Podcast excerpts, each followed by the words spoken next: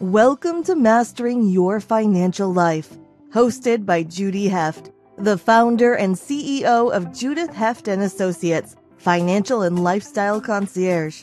This year she's celebrating 27 years in business. In every episode, Judy interviews professionals who help others successfully manage their financial lives. You can find this show on YouTube, LinkedIn, Apple Podcasts, Spotify, Google Podcasts, Stitcher, and more. Judy is the author of two books How to Be Smart, Successful, and Organized with Your Money for a Better Today and Tomorrow, and her latest book, Mastering Your Financial Life Cycles How to Successfully Manage Money in Every Decade of Life. You can read chapters of her books and catch prior episodes of the show at www.judithheft.com. Now, here's the host of Mastering Your Financial Life, Judy Heft.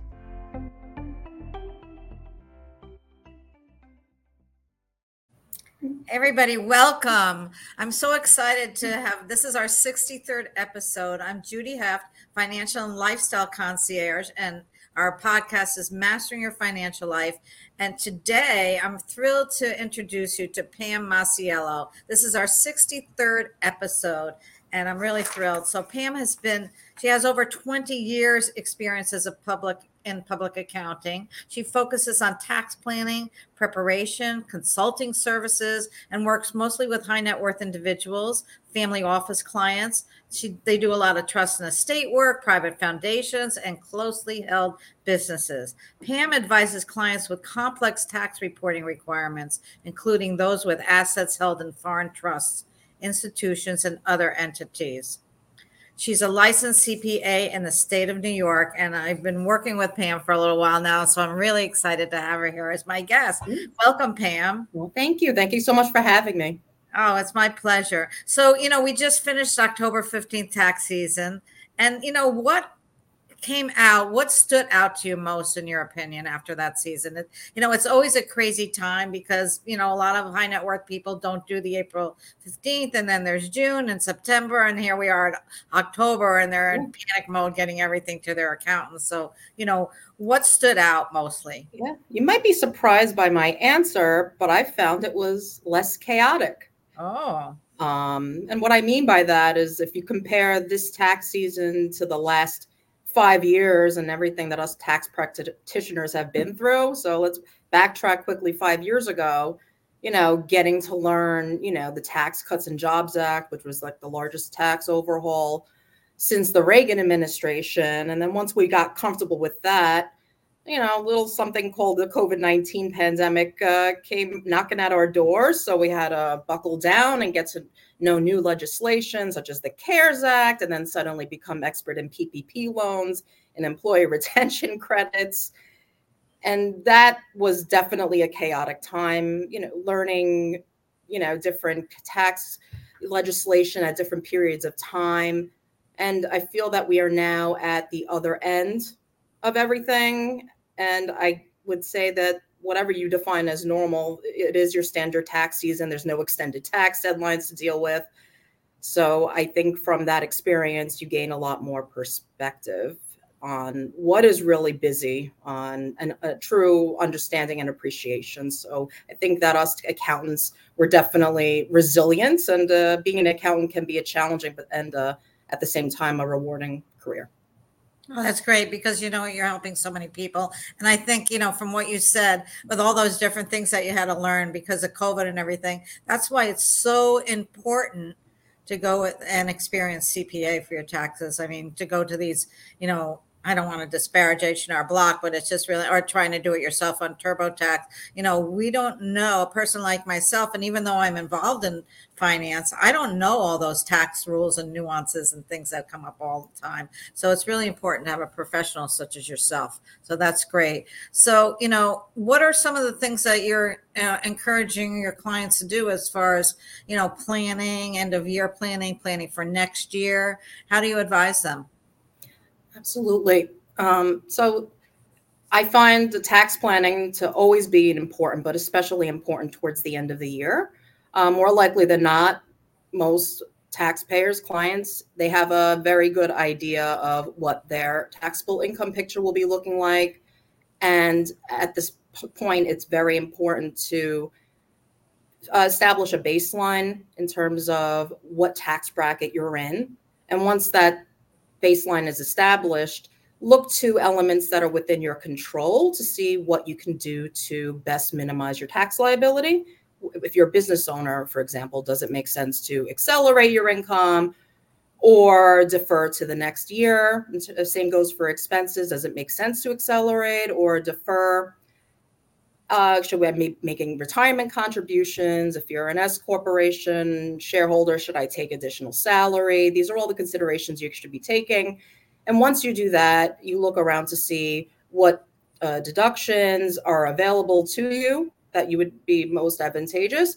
And once you formulate the plan, you're not done there. Once you've acquired the, eh, once you pay in the required estimates, you definitely need to look to see what your remaining tax liability is for April, which I find to be very important, especially given today's economic climate. There's a lot of uncertainty. So, one thing you want to do is give security to your clients uh, and give them a, as much lead time as possible to know how much they owe in April, especially if it's a large balance, so that they are well prepared from a cash flow standpoint as well.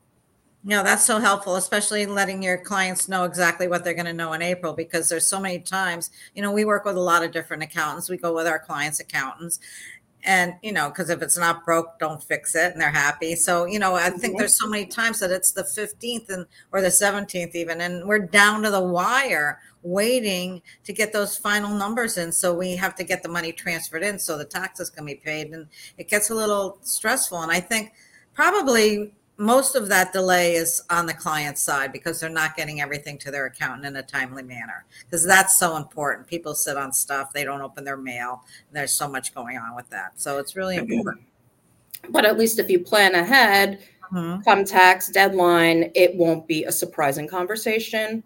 It would be expected and a lot more pleasant rather than springing on them the day before the deadline. Hi you owe $2 million right. Would not want to be a party to that conversation. Absolutely. Planning is so important. And, mm-hmm. you know, and we've seen a lot of, um, you know, inflation lately. So does that factor into the planning? It most certainly does. I mean, we all feel it on an everyday basis uh, by filling up our gas tanks. It's something as simple as going to the grocery store so we could put food on the table for ourselves and our family. It also does affect taxes. However, we're not feeling because we're not experiencing taxes or at least realizing it every day. Uh, for example, capital gains experience inflation. I'm giving a good example. Capital gains experience inflation. However, what's notable about that is that the amount of capital losses you're able to take are not uh, indexed for inflation. And there's a three, uh, you're basically allowed to only deduct uh, $3,000 of your overall net capital losses and then carry forward the rest. So, to give you some perspective, this limit was established in 1978 and has not been indexed for inflation since. So, I think this becomes very important, especially when you do your tax planning. There's a popular tool called uh, loss harvesting, where you see your overall investment portfolio. And if you have a realized gain, you sell loss positions to offset your gains. I would highly recommend before making any moves on that front to always at first check your carryovers from the prior year because the capital loss limitations are so low. You may have a capital loss that's already being carried forward and you may be doing tax loss harvesting and all it is accomplishing is adding to your carry forwards and it's not actually having any impact on your tax return. Another reason why you need a good CPA to help you because that's Greek to me. Uh, you know. Hey there. I just want to tell you a little bit about my new book that just came out called Mastering Your Financial Life Cycles. And here it is it's how to successfully manage your money in every decade of life. I co authored this with my CFO, Liz Levy. And together we created this manual that's going to help you through every stage of life.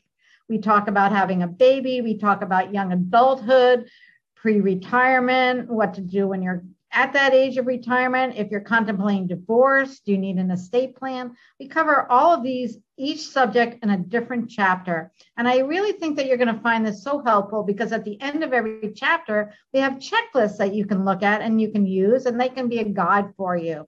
So, this is a wonderful manual that we've created. It's available on Amazon. You can also find it on our website at judithheft.com slash book.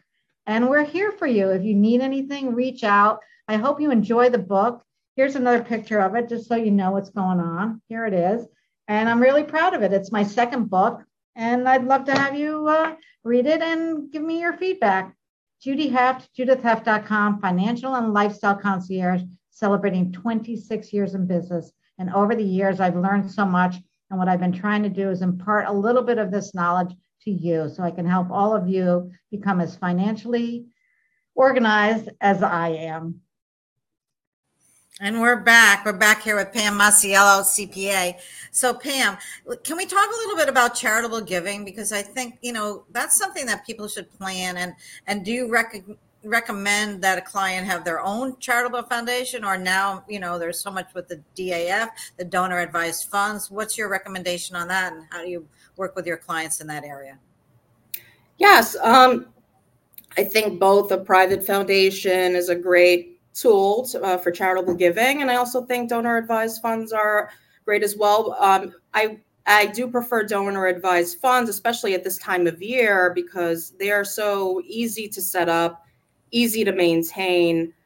Uh, especially if you're, for example, at the end of 2023, you're realizing that you're having a high income tax year and you're looking in a way to maximize your deductions. So basically, what a donor advised fund is basically a separate char- charitable investment account where you fund uh, your assets, whether it be in the form of cash or appreciated securities. And the sole purpose of this account is to give um, you know funds to charitable organizations. You do recognize a tax deduction when you're funding the accounts. And a very popular strategy with donor advised funds is uh, something called a bunching strategy. So, as I mentioned before, if you have a large taxable year where you're you know expecting to recognize a large tax liability and you typically would give away in a standard year $10,000 a year what you would do is look to the say next 5 years and instead of donating 10,000 you would contribute in $50,000 into your donor advised funds, therefore maximizing the deduction in that given year. And then it can be distributed throughout the those next few years to any charity that you want, but you're still yes. getting the deduction in this year. Exactly, you're getting that's, the recognizing it now. That's the that's the beauty of a, a donor advised fund. But what about does that happen whether if you have your own foundation, or does it not work that way? It does. Uh, I just um, I think that donor advised funds are just a lot more flexible. Mm. And I think um, private foundations are, you know, when someone has the time to think about their legacy and perhaps they have a charitable cause that they're very passionate about, and they sometimes set up the foundation with the intention of perhaps, you know, having their children and their grandchildren assuming their roles in it. Mm-hmm. So, eh, but the, um, private foundations are very, um, you know, there's a lot of administrative requirements to maintain. So if someone wanted to set something up right now and have it set up for 2023, it would be much easier to set up the donor advised fund.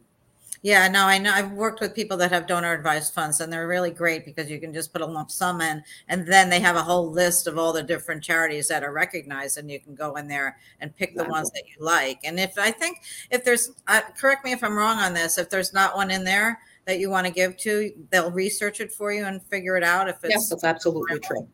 Yeah, so it's really a great thing that they're doing there. I, I, I know it's been around for a little while. I just found mm-hmm. out about it a couple of years ago myself, and uh, I think it's terrific. Um, so, um, one more thing I wanted to uh, mention is another uh, tool for charitable giving is qualified charitable distributions. This is uh, extremely beneficial for holders of a traditional IRA who are at at least seven 70 and a half years old, receiving a distribution, you're allowed to make transfers directly from the traditional IRA to an IRS approved charity or one or more up to a maximum of $100,000. And that results in an exclusion of taxable income. So I think it's very valuable to know that. And the question I always get in response is, but why can't I just write a check from my personal account? Uh, one uh, one thing that sticks out is, at me is once you write the check out of your personal account, it becomes an itemized deduction.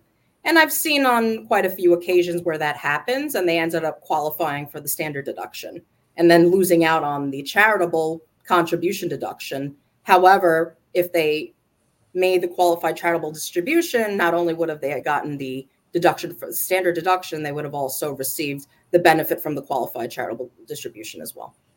well so I, yeah. yeah. No, I was just going to say that's really good to know. That's something. So, in other words, say you have, I'm just going to make up a number, ten thousand dollars that you have to take from your RMD. You can that ten thousand go directly to a charitable organization. Correct. Work? It has to be a trustee to trustee transfer coming mm-hmm. directly from the IRA directly to the charity of your choice. Oh, that's really helpful to know. I never heard of that. I bet a lot of people don't know that too. There's so many things, and I'll say it again I, for my fourth or fifth time here. You need to have a professional CPA working with you for at tax time, at planning time, because yeah. there's so many different things that the average person doesn't know or even understand if they know it. So it's this was really great. So thank you, Pam. Thanks for being such a great guest today. I really enjoyed talking to you. I learned a lot, and I'm sure our listeners did too. How can they find you? Yeah, you can find me at um, P- P. Mosiello at uhy-us.com. Happy to take any questions that you may have on our discussion today. That's great. And I suppose you're on LinkedIn. They can find you on LinkedIn too? Yes, you can find me on great. LinkedIn as well. Thank you. Thanks for being here, Pam. It was great. Thank you. Thank you for everything. Thank you for tuning into Mastering Your Financial Life, hosted by Judy Heft. You can read chapters of her books and catch prior episodes of the show at www.judithheft.com. Thank you for your positive comments and sharing this show with others.